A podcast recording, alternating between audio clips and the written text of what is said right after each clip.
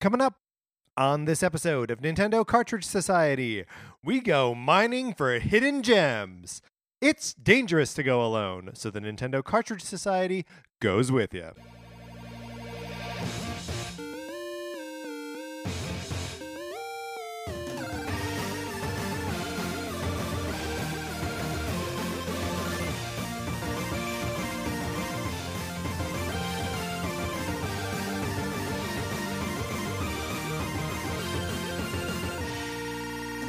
Welcome to Nintendo Cartridge Society. My name is Patrick Ellers, and I am joined, as I am always joined, by my co-host Mark Mitchell. How are you doing, Mark? I'm doing great. I'm noticing your apartment from a whole new angle, including this really cute Ninja Turtle over there oh yeah, that I think is knitted, is made of yarn. yes, it is. Uh, I mean, look, is it is it knitted? Is it crocheted? Do I know the difference? It's made out of yarn. Yeah, I can tell you, I certainly do not. Um, it was a gift from uh, Jen Kleinrock, previous guest on the show, helped us uh, rank like second tier Mario characters or something. Or I think we were just ma- ranking the characters in the Mushroom Kingdom. Yeah, that's right. We ended up putting them into tiers. They yeah, which is better than ranking because ranking is hard when you get too many.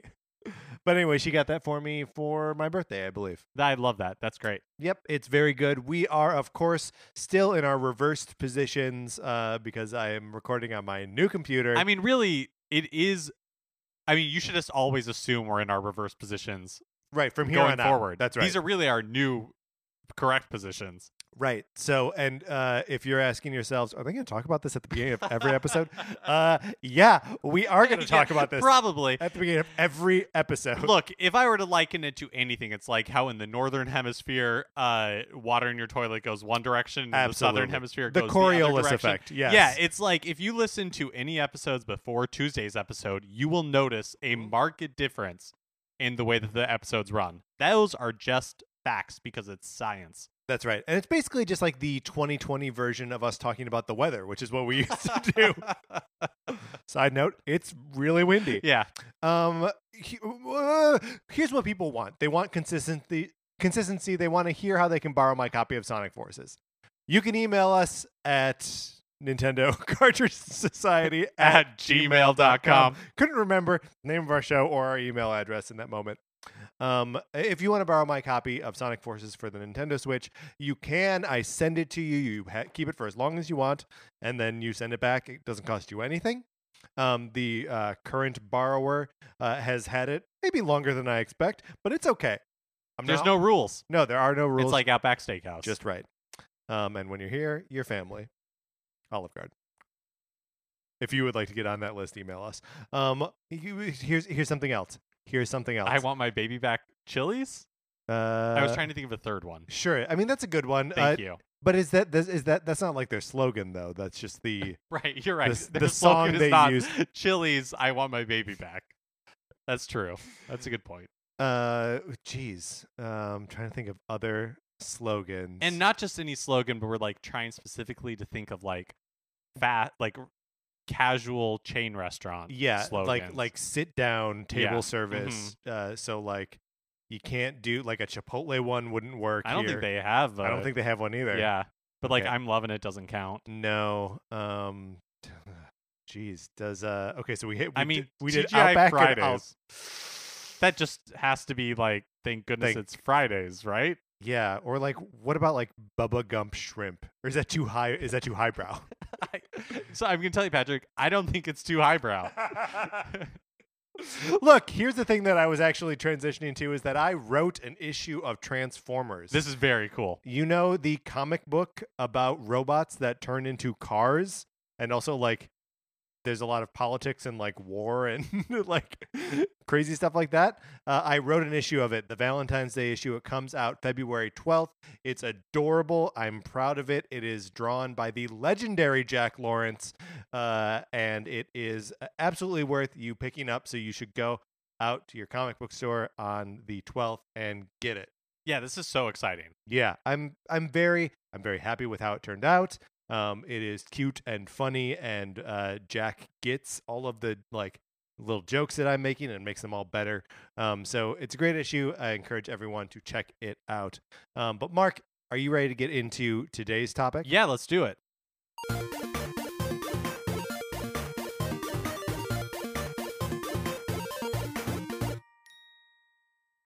Today's topic comes to us from a tweet from a listener from uh, Skylar Queen at Skylar Queen. Um, he says, listening to you guys ranking one listener's backlog got me thinking lately. Over the years, I have only had so many games per console and really only got into the collecting mindset with the Wii U. Still don't have a Switch. And with the uh, the minis, the uh, Classic Edition NES and Super NES. Skylar goes on. What would you recommend are some of the biggest hidden gems of older hardware? Still having my 3DS, DS, GBA, GameCube, and PS2, I feel like there's a lot more that I may have missed beyond the obvious. Uh, and then he also adds, if it helps, I really like side-scrolling platformers. Best, uh, best of all, due to my NES upbringing, I'm currently playing Hey Pikmin, which I'm enjoying. Controls aside. Um, so uh, we have taken the mandate kind of literally here, um, and we are only looking at hidden gems that appear on the GBA, the DS, the 3DS, and the GameCube. We tossed that PlayStation 2 right out. Maybe for the four, maybe for 433 in the future. Maybe, probably not though. we'll forget. um, but the the thing that is interesting about uh, this like era of hardware, um, from where I'm looking at it, uh, is that it is neither to me feels neither like uh, classic Nintendo gaming, which I think uh, you know NES, SNES, Nintendo 64, and Game Boy like squarely fall into for me. Um, and it's you know obviously not in the modern or even like remotely modern era. Everything like pre Wii um, or pre like PlayStation 3 era um, is a, a, little bit of like that middle distance history. You know what I mean? Mm-hmm. Um, and is maybe something that I know I personally don't reflect on that much.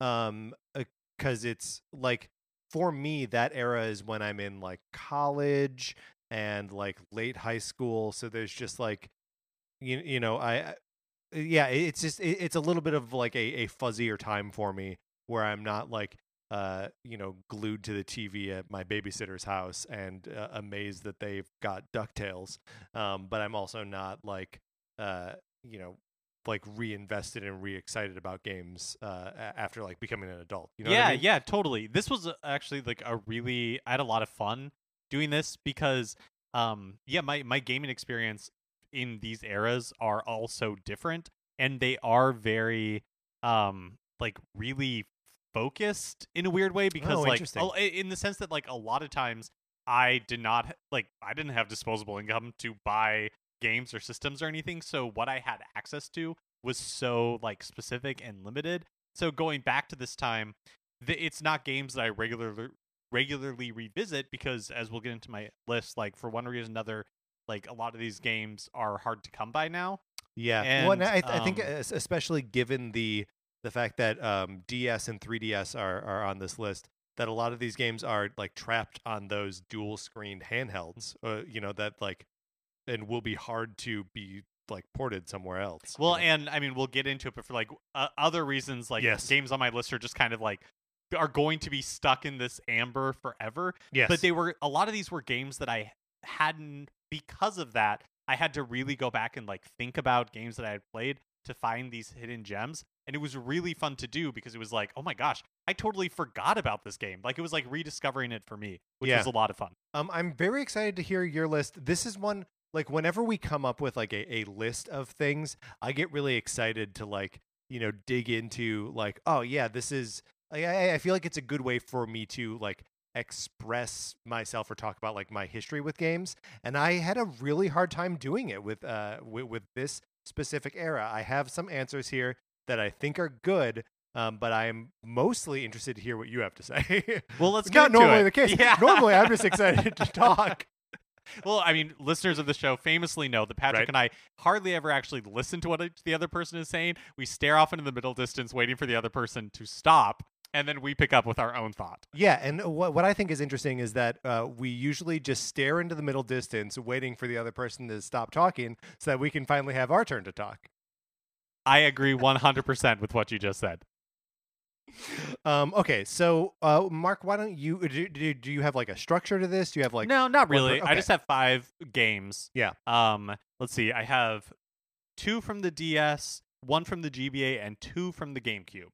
Uh, okay, so why don't uh, why don't you start? Okay. I've also I've just got a, a pile of them here. So why, why why don't you give me one and we'll talk about it? Okay, cool. So I'm actually going to start with one that I talked about not too long ago on this show when we were discussing our favorite games for the past decade, and that is Ghost Trick Phantom Detective for the Nintendo DS. Great. So this is a game that was directed by uh, Shu Takumi, who's the creator of the Phoenix Wright series as well. Um, this was kind of like after the Phoenix Wright series had taken off, at least in the West, thanks to its release on the DS. He created this new franchise that uh kind of like sales wise sales wise it bombed, but um it's a really fun kind of like puzzle game. Basically, you play as a character named Sissel, and the game starts with uh you are like a ghost basically just like I this like it. orb of light Yeah. and y- your body is dead and the game is basically you trying to figure out like who you were why you were killed like all that kind of stuff and the way you do that is you meet this other ghost and what you can do is you can uh after people die Is it the scary ghost from Ghost? it's not. It's Okay, not. yeah. right. Merc- thankfully, thankfully. So uh, after somebody dies, you're able to possess them and go back four minutes before their death to save their life. Whoa. And the way you do this is by doing like ghost tricks, which is basically you can possess objects and people to make them like do something. yeah. So basically, it works as like a puzzle game, as in like somebody dies, you possess them, you go back four minutes, you see how they died, and then you're working by like. Uh, you're almost like a like orb of like electricity, like triggering different things, Sure. right? Like almost doors more- closing or like lights turning on or off. Or, So you're almost more of a poltergeist. yes, Okay. to um uh try to like make you like right somebody's wrong so they don't Yeah. die and in the course of that you are learning more about your backstory um it ha- it features a lot of really fun fun characters. The animation i think is rotoscoped. It looks like it's maybe rotoscoped but it Oh, still has like because it's the animation is very fluid. There's this gif that became famous around that time was used a lot about these like cops dancing. Uh huh. um, and then uh, there's like a dog named Missile who's based on uh, Takumi's like actual real Pomeranian.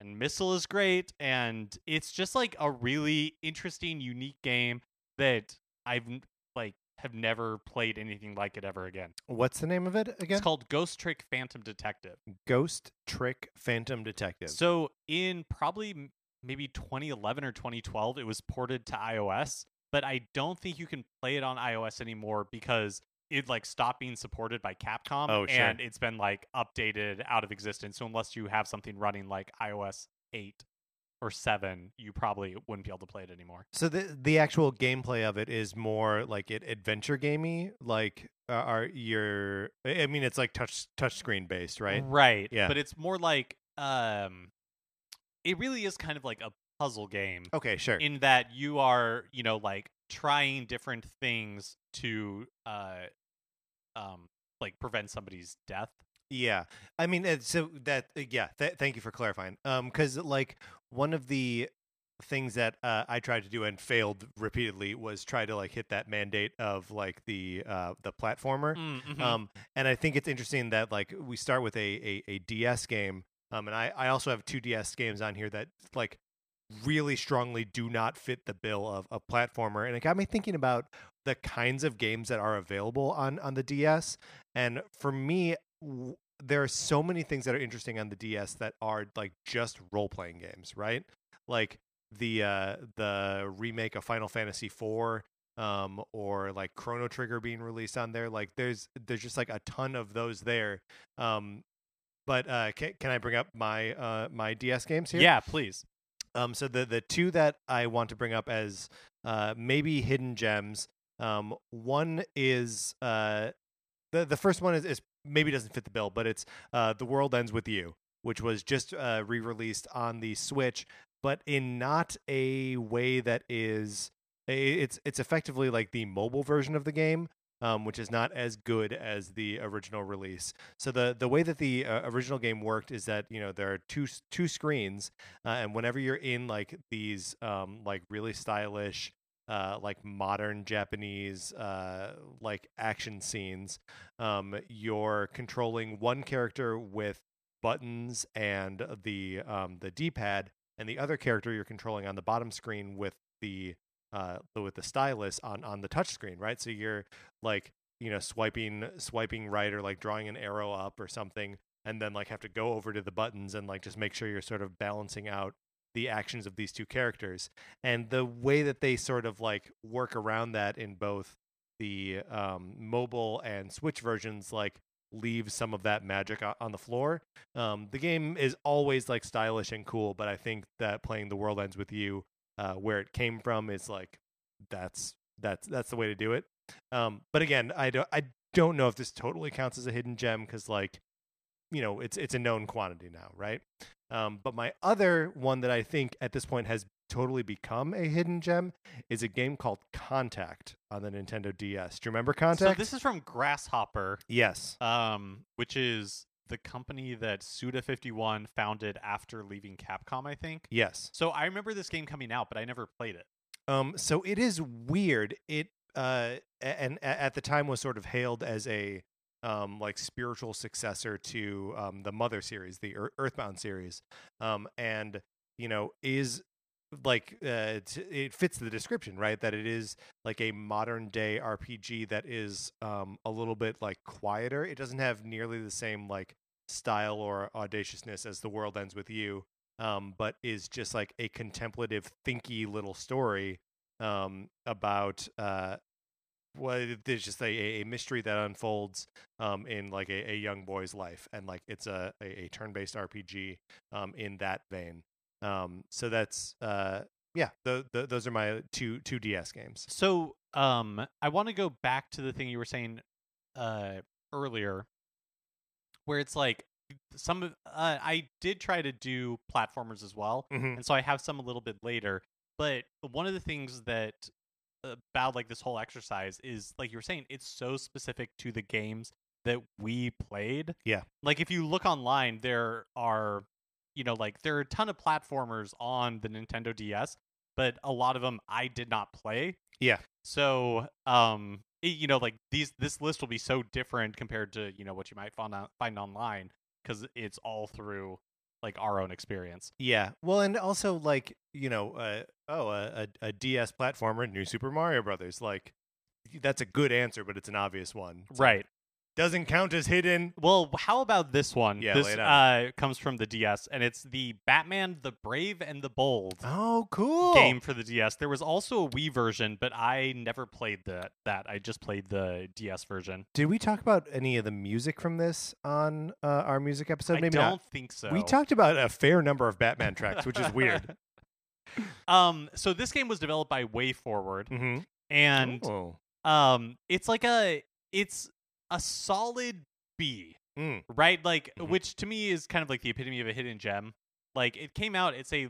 I have a, quite a few licensed titles on here Yeah. which i think is also um telling of the era that this was we were kind of maybe at like the height of licensed titles and some of them you know were given to interesting developers Yeah. and so you got something that was interesting and so this is uh, a game where if you never watched batman the brave and the bold after you know like the more serious i guess we'll say like batman the animated series um batman brave and the bold was like we're just kind of gonna do a cartoon version of the 60s tv show. Like it was um kind of over the top campy it didn't take itself seriously it was full of jokes it was very tongue-in-cheek and so that is uh evident in the game itself in the sense that like when you're starting a new chapter you get like the um title and it's usually like a pun or something and has really like jazzy music Yeah. and then you're uh the way the game works is each level you're usually teaming up with another hero which was also the premise of the tv series and so you'd switch you'll switch between like batman and then you can switch and you'd be playing as like the blue beetle in one level or they're usually like more like b tier dc superheroes Yeah. But the platforming it the knocks against the game is that like it's kind of easy and it's pretty short but the platforming itself is a lot of fun. You get like lots of different abilities because you're you know like blue beetle might be able to like fly a little bit um other characters you know like have different abilities. The level environments themselves are really varied. The graphics are cool. It carries over that kind of like stylized look of the animated series. It's uh you don't have to know the animated series to like it because it's just a Batman game. Do you know what this sounds like a lot to me? Is the Lego Batman games Mm. um, that were like very into like uh, you know kind of stirring in the other um, like DC Universe characters, uh, very like focused on comedy um, or at least like being sort of like light and campy, um, and then like that you would just get new characters and have new abilities um, to just sort of like run around Batman's world. Yeah, it's uh, I really recommend it if you're just looking for like a good platformer that you could polish off in a couple hours. Um, that's a, that is a great recommendation. I'm going to give uh, a recommendation that I've given on this show uh, a, a couple times.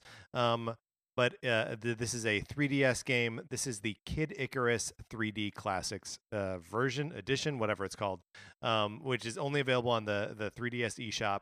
Um, and it is the original Kid Icarus, um, but kind of churched up, right? So uh, the game has uh, a save function, which uh, is wonderful because the original Kid Icarus is like that, that password functionality, right? Um, which is fine if you are a patient child and able to, you know, write down uh, numbers and letters, like 16 of them, uh, so that you can pick up where you left off last time. Um, but in in addition to like that kind of improvement, uh, they add backgrounds to all the levels. So like the original uh, Kid Icarus, the first level is just like black in the back, right? Like if you're trying to play it on the NES Switch Online, um, it's really kind of drab and difficult to like get into it.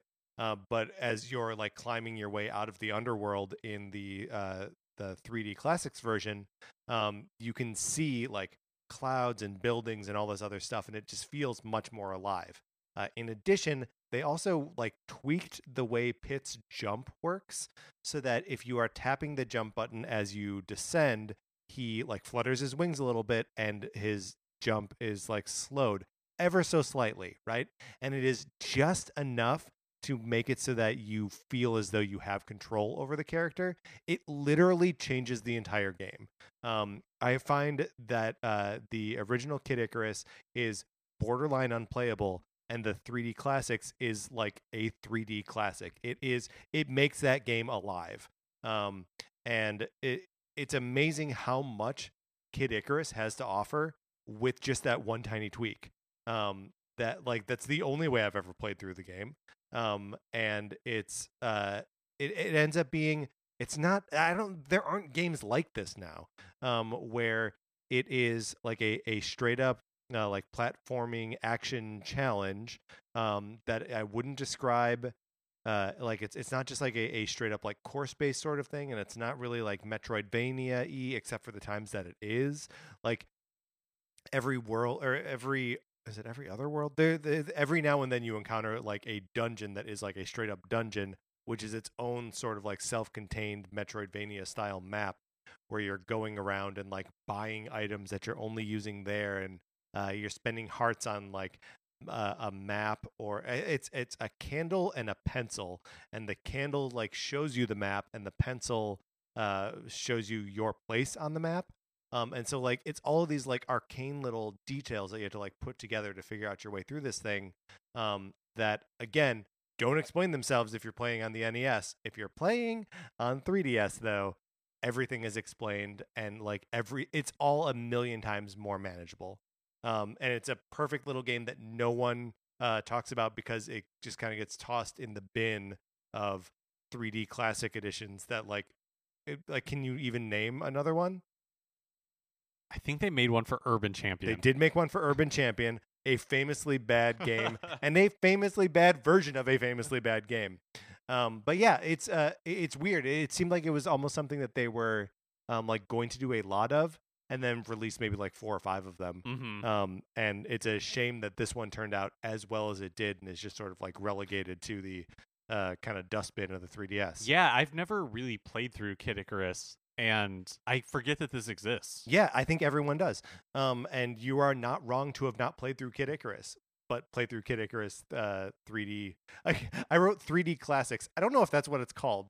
Is that what it's called? It, it points you in the right direction. yeah, uh, look up. Kid It'll get you there. on, 3DS Shop. Um. So my next pick, I'm going back to the GBA, the Game Boy Advance, Whoa! and it is Lilo and Stitch for the Game Boy Advance.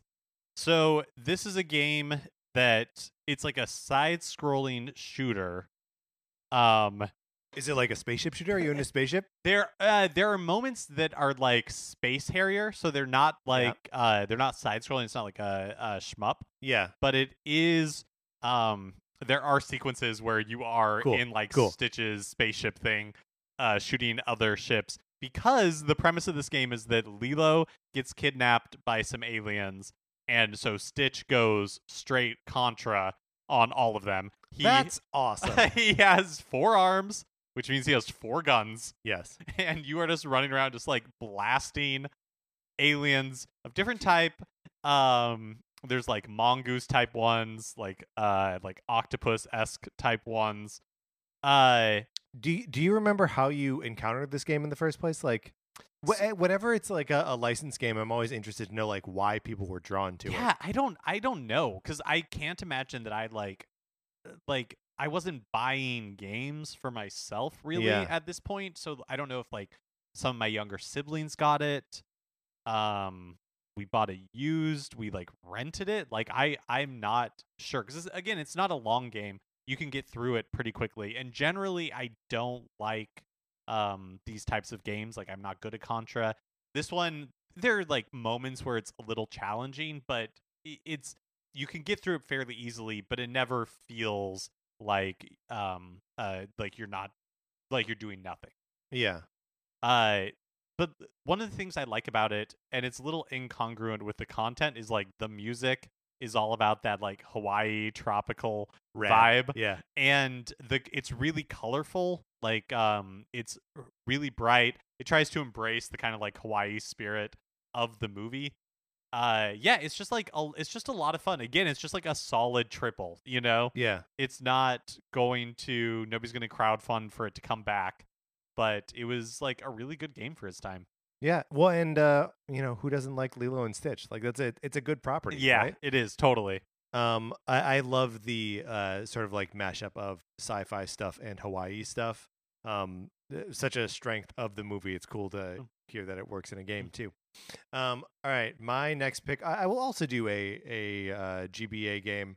Um, and again, maybe this one falls in the category of duh, but like, let me explain why.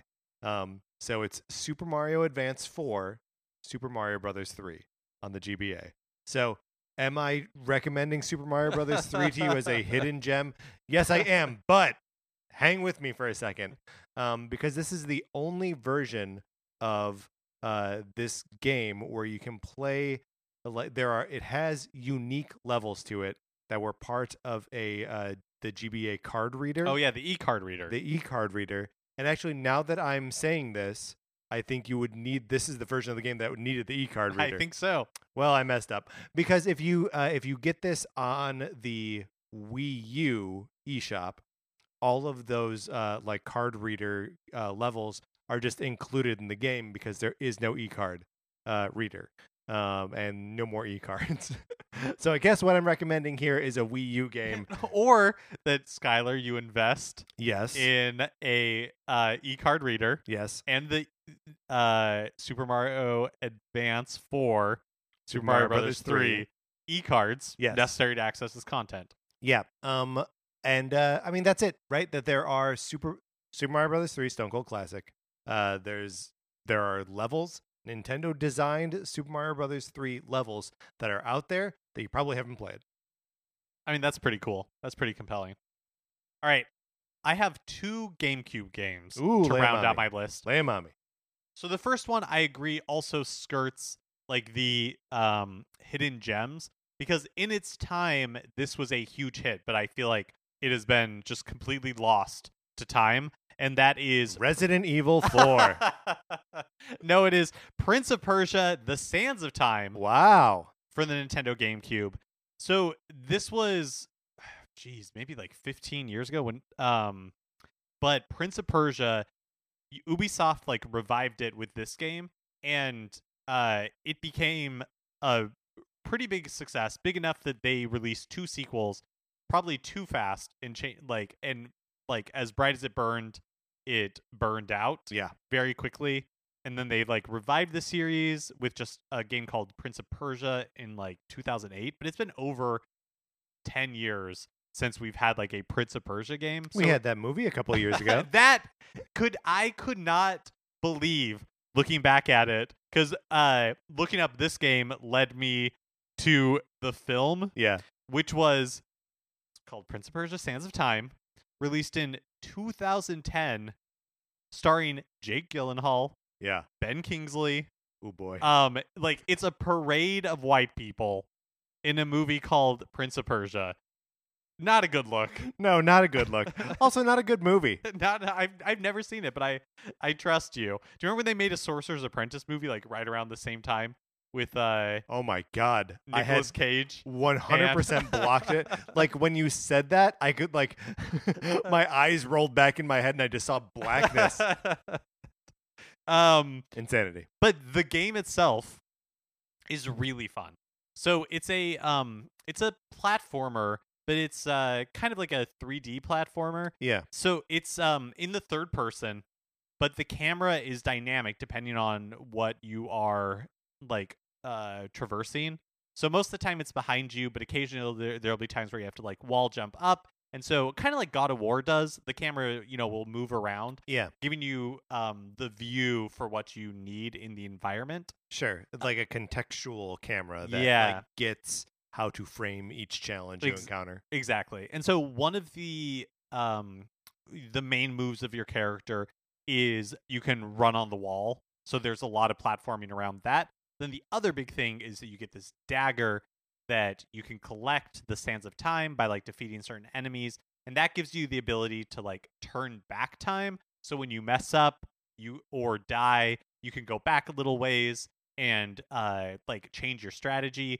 You can also use I it love to that like stuff. I love. I mean, I know like we've talked about uh, rewind functions uh, just in like classic games on the show, but I love it when that's integrated as part of a game mechanic. Yeah, I I completely agree. And then you know you can also use it to like freeze all enemies for a certain amount of time, or freeze uh just like the boss, or like all these different types of things. Um, actually, I think it's just those three. But uh, I it's a really satisfying game. The story there's a lot of story, and it's all kind of boilerplate like grand viziers and they're bad and you know like oh you're playing as a prince and all that Of kind Persia? of stuff. Yeah even.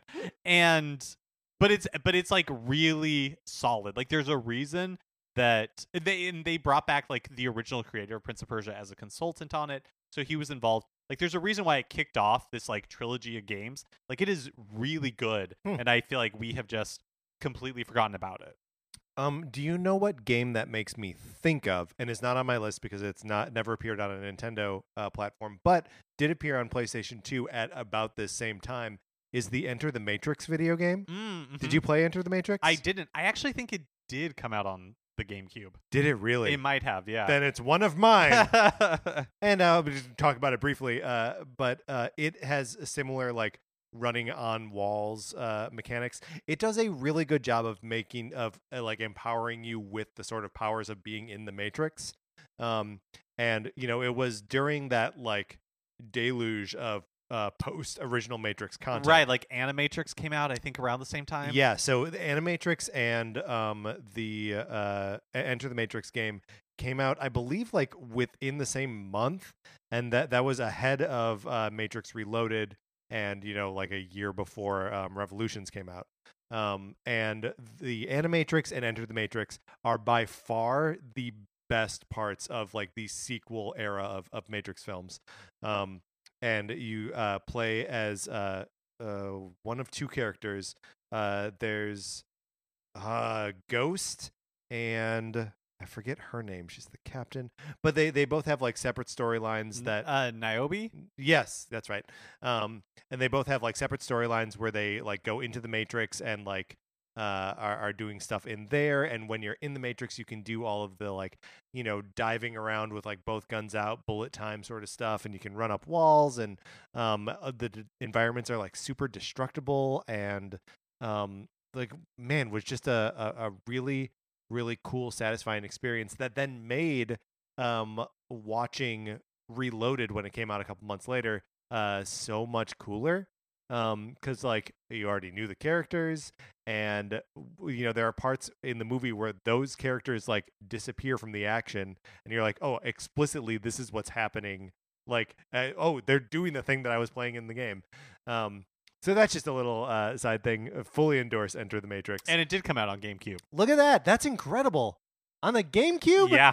Wow. I recommend uh, playing it on the PlayStation um, my my GameCube recommendation. Uh, this is another uh, uh, horse that I have beaten on this show before. Beaten like a pair of bongos. I am of course referring to Donkey Konga, um, and its sequel Donkey Konga 2. there were three. There was a third Donkey I don't. Konga. Did, uh, did the third one make it to the states? oh, maybe it didn't. Maybe I think it was, just in Japan, only.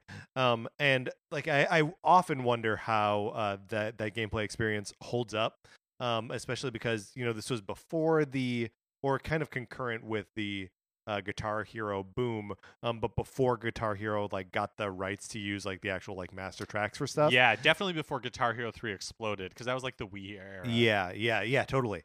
Um, so you know, it is uh, when it is a, a pop song, it is a cover of the pop song. Um, but you, you're not there for you know the cover version of all the small things. You're there because there's an amazing conga arrangement of the Legend of Zelda theme or the Mario theme. Um, the Pokemon theme song is in there, um, and it is just so rad and natural to like drum along with the bongos. Um, it is the uh, only rhythm game that I've played that actually feels genuinely like doing the thing that you're pretending to do. Playing Guitar Hero doesn't feel like playing guitar. Sorry, it doesn't. playing the bongos uh, with uh, Donkey Konga feels like playing the bongos because you're hitting the drums And you're clapping. and you're clapping. Uh, it's a. a it's a wonderful game, um, and it supports up to four players simultaneously. If you can get your hands on four sets of bongos, uh, you can put a band together, and it's a, a wonderful time. So my last game is a GameCube game as well. We're going from Donkey Kong to King Kong, talking about Peter Jackson's King Kong, the official game of the movie for the Nintendo GameCube. I'm so this is another thing that I am noticing here uh, between Enter the Matrix and uh, King Kong: The Official Game. Uh, I bet so. Like the Wachowskis were definitely involved in uh, Enter the Matrix. I would be willing to bet that Peter Jackson was involved in he this game. was, and not only was he involved with the game, but basically the entire cast comes back for voices. Jack Black, Yeah. Watts, Yeah. um, what's his name, Adrien Brody, Jamie Bell. They all lend their voices to this game. So it is like exactly like Enter the Matrix because Laurence Fishburne is in it. Eh, not just his voice; they like filmed scenes that are just in the game. Laurence Fishburne, uh, Trinity. What's that actress's name? Carrie Ann Moss. Mhm. Um, but yeah, uh, sorry, go back. yeah so and, and so not only was it like uh did peter jackson work on it but it was directed by uh, Michel Ancel the um creator and director of like beyond good and evil he's worked on the rayman games i think uh Yeah, so right. like these are like heavy hitters peter jackson at the height of his like creative weight and power was working on this game some would say mania. it was a big deal when it came out Yeah. and I really enjoyed the original King Kong, and so I was excited for this when it came out. It came out t- towards the end of the GameCube's life. It was also like on the Xbox 360. That tells you like what era we're talking Yeah, about. yeah, yeah. I think it was released in 2015 or 2005. Sorry, Right. in 2005. So definitely at the kind of like the end of uh the GameCube era. But so are, are you playing as the titular King Kong? you do, but um, before like yeah, so there are two, there are it would be kind of a bummer if you're playing a King Kong game and you're they're like, uh, you're the cook on the ship. well, you're not far off. Okay. So there's like two different sections. Um, and the game is really interesting because at this, it is famously like they did everything they could to reduce the HUD.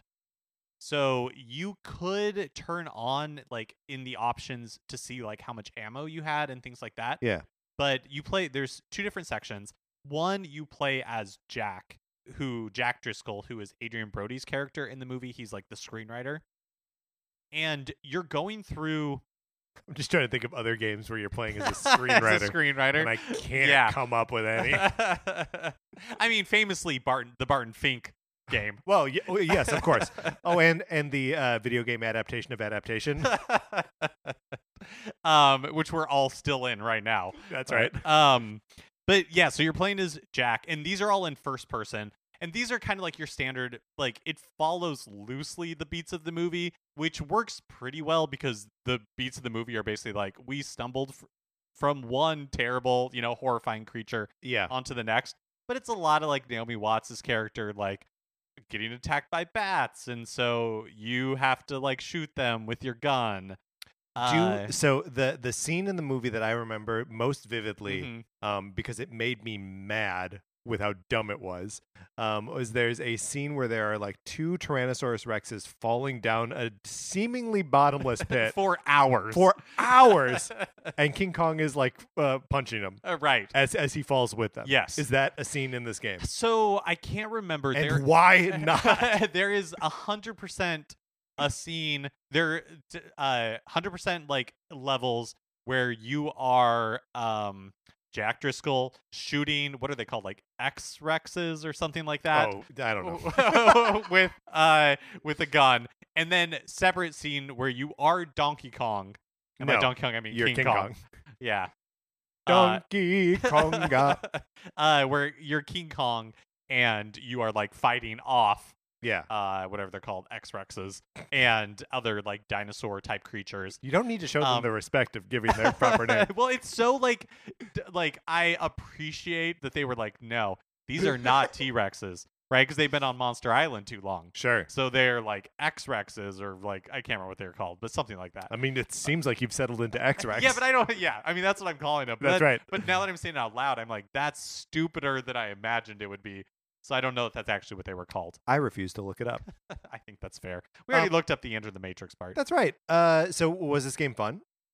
It was interesting. Hmm. So I enjoyed playing it because also you have to, like the graphics for the time were like they felt really incredible. They have that weird like um uh kind of like foggy sheen Yeah, GameCube sure. graphics from the time have.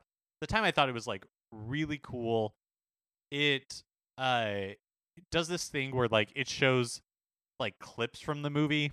Yeah. This is like another, they're really like highlighting yeah. like this is another the movie the part of Matrix it. thing too.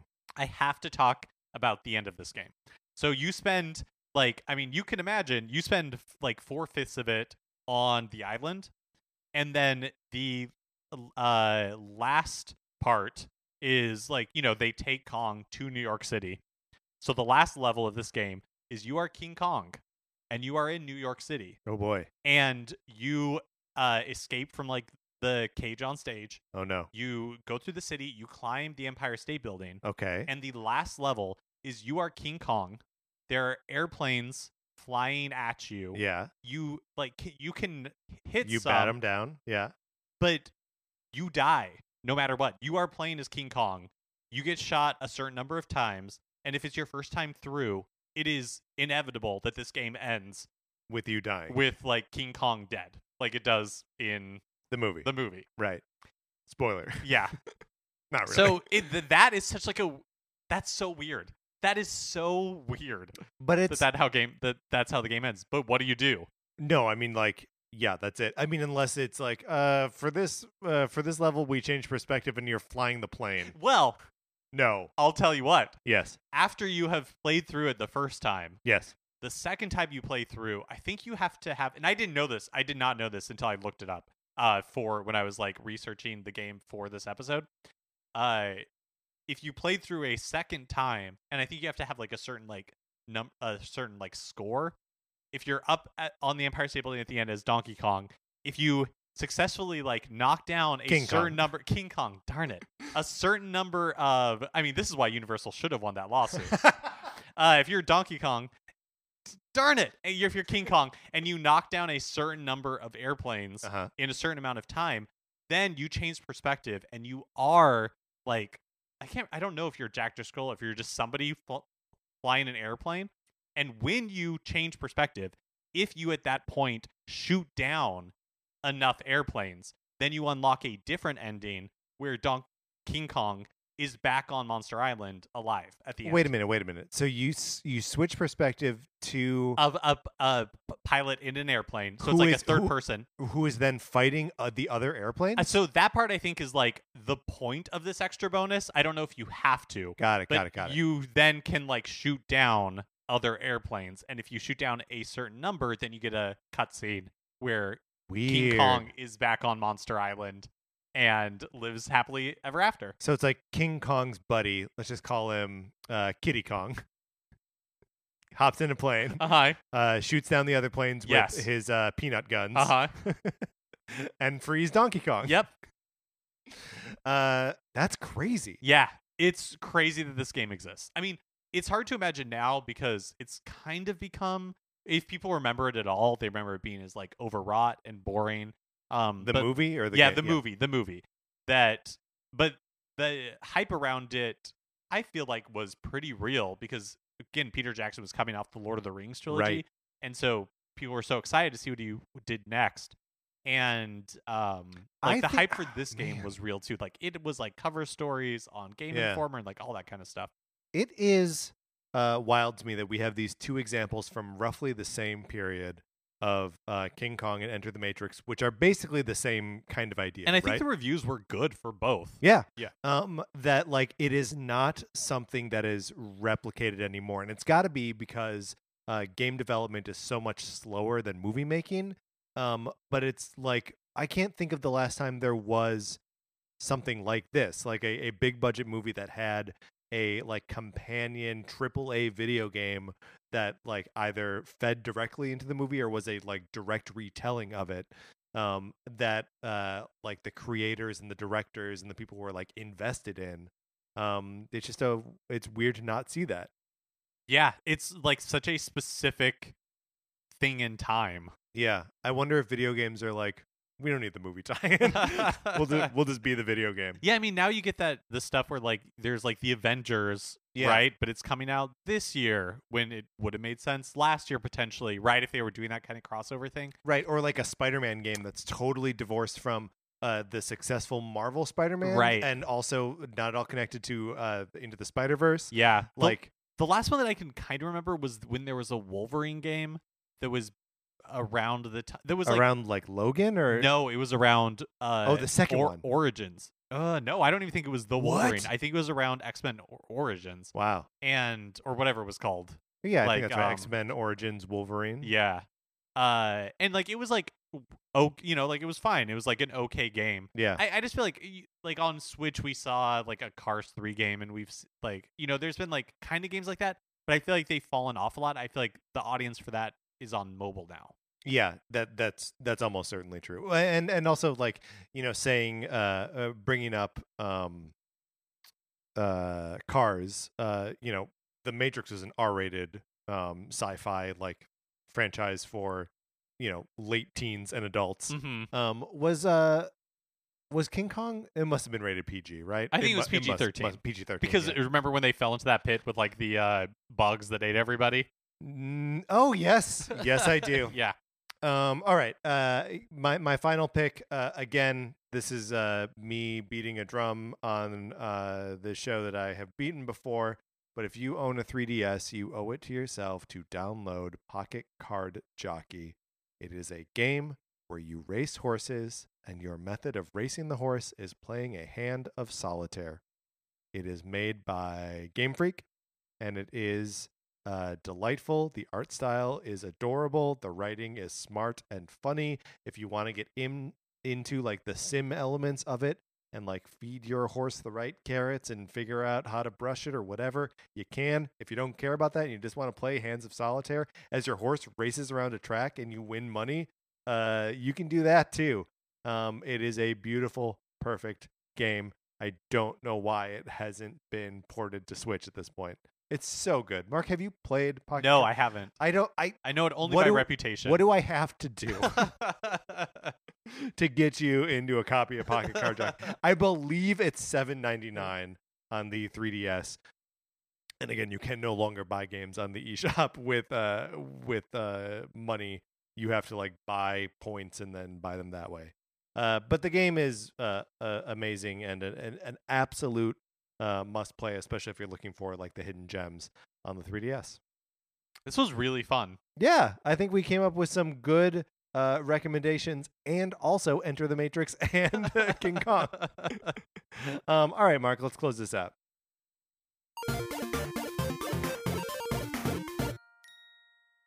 we did a good job, but you know who else would probably do a good job? I think our listeners. I would. think the rest of our listeners would do a great job. If you if we left out any great hidden gems on remember the criteria here.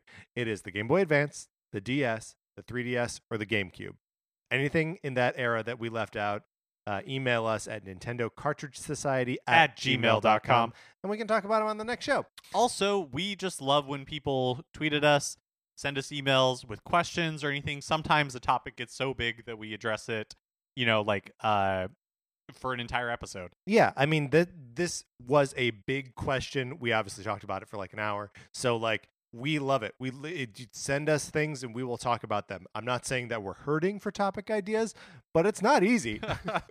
we're We- all look, we're all desperate for a Nintendo Direct, some Oh for different God. reasons than others. right. Not everyone needs to make content out of it, but we do. Um anyway, yeah, so uh email us or uh, get us on Twitter. On Twitter, I'm at Patrick underscore Ellers. Mark is at MKE Mitchell, and the show is at Nincart Society.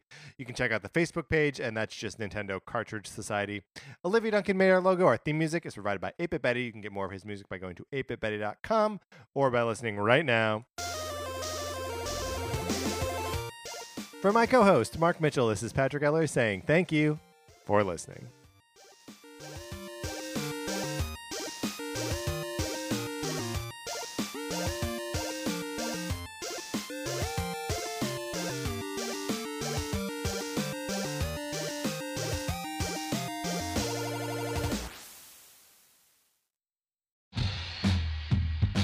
Have you ever encountered an unexplained hairy bipedal hominid in the woods? Have you received telepathic messages from an unidentified aerial phenomenon? If so, then you need to listen to Bigfoot Collectors Club. I'm Michael McMillian, and I'm Bryce Johnson. and together with super producer, Riley Bray. we make up the Bigfoot Collectors Club. That's right. Every week we talk to actors, comedians, writers, and paranormal experts about their personal paranormal histories and share stories of high strangeness. like the time when we talked to Craig Ferguson about the Loch Ness Monster and when a sea witch told him he had raven magic. or the time I asked Pitch Perfect's Anna Camp her opinion on cattle mutilations.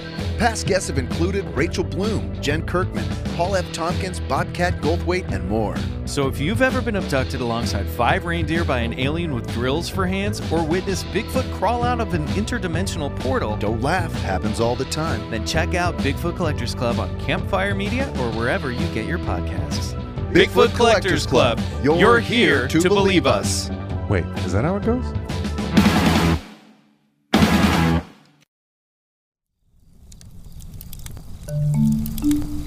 Campfire.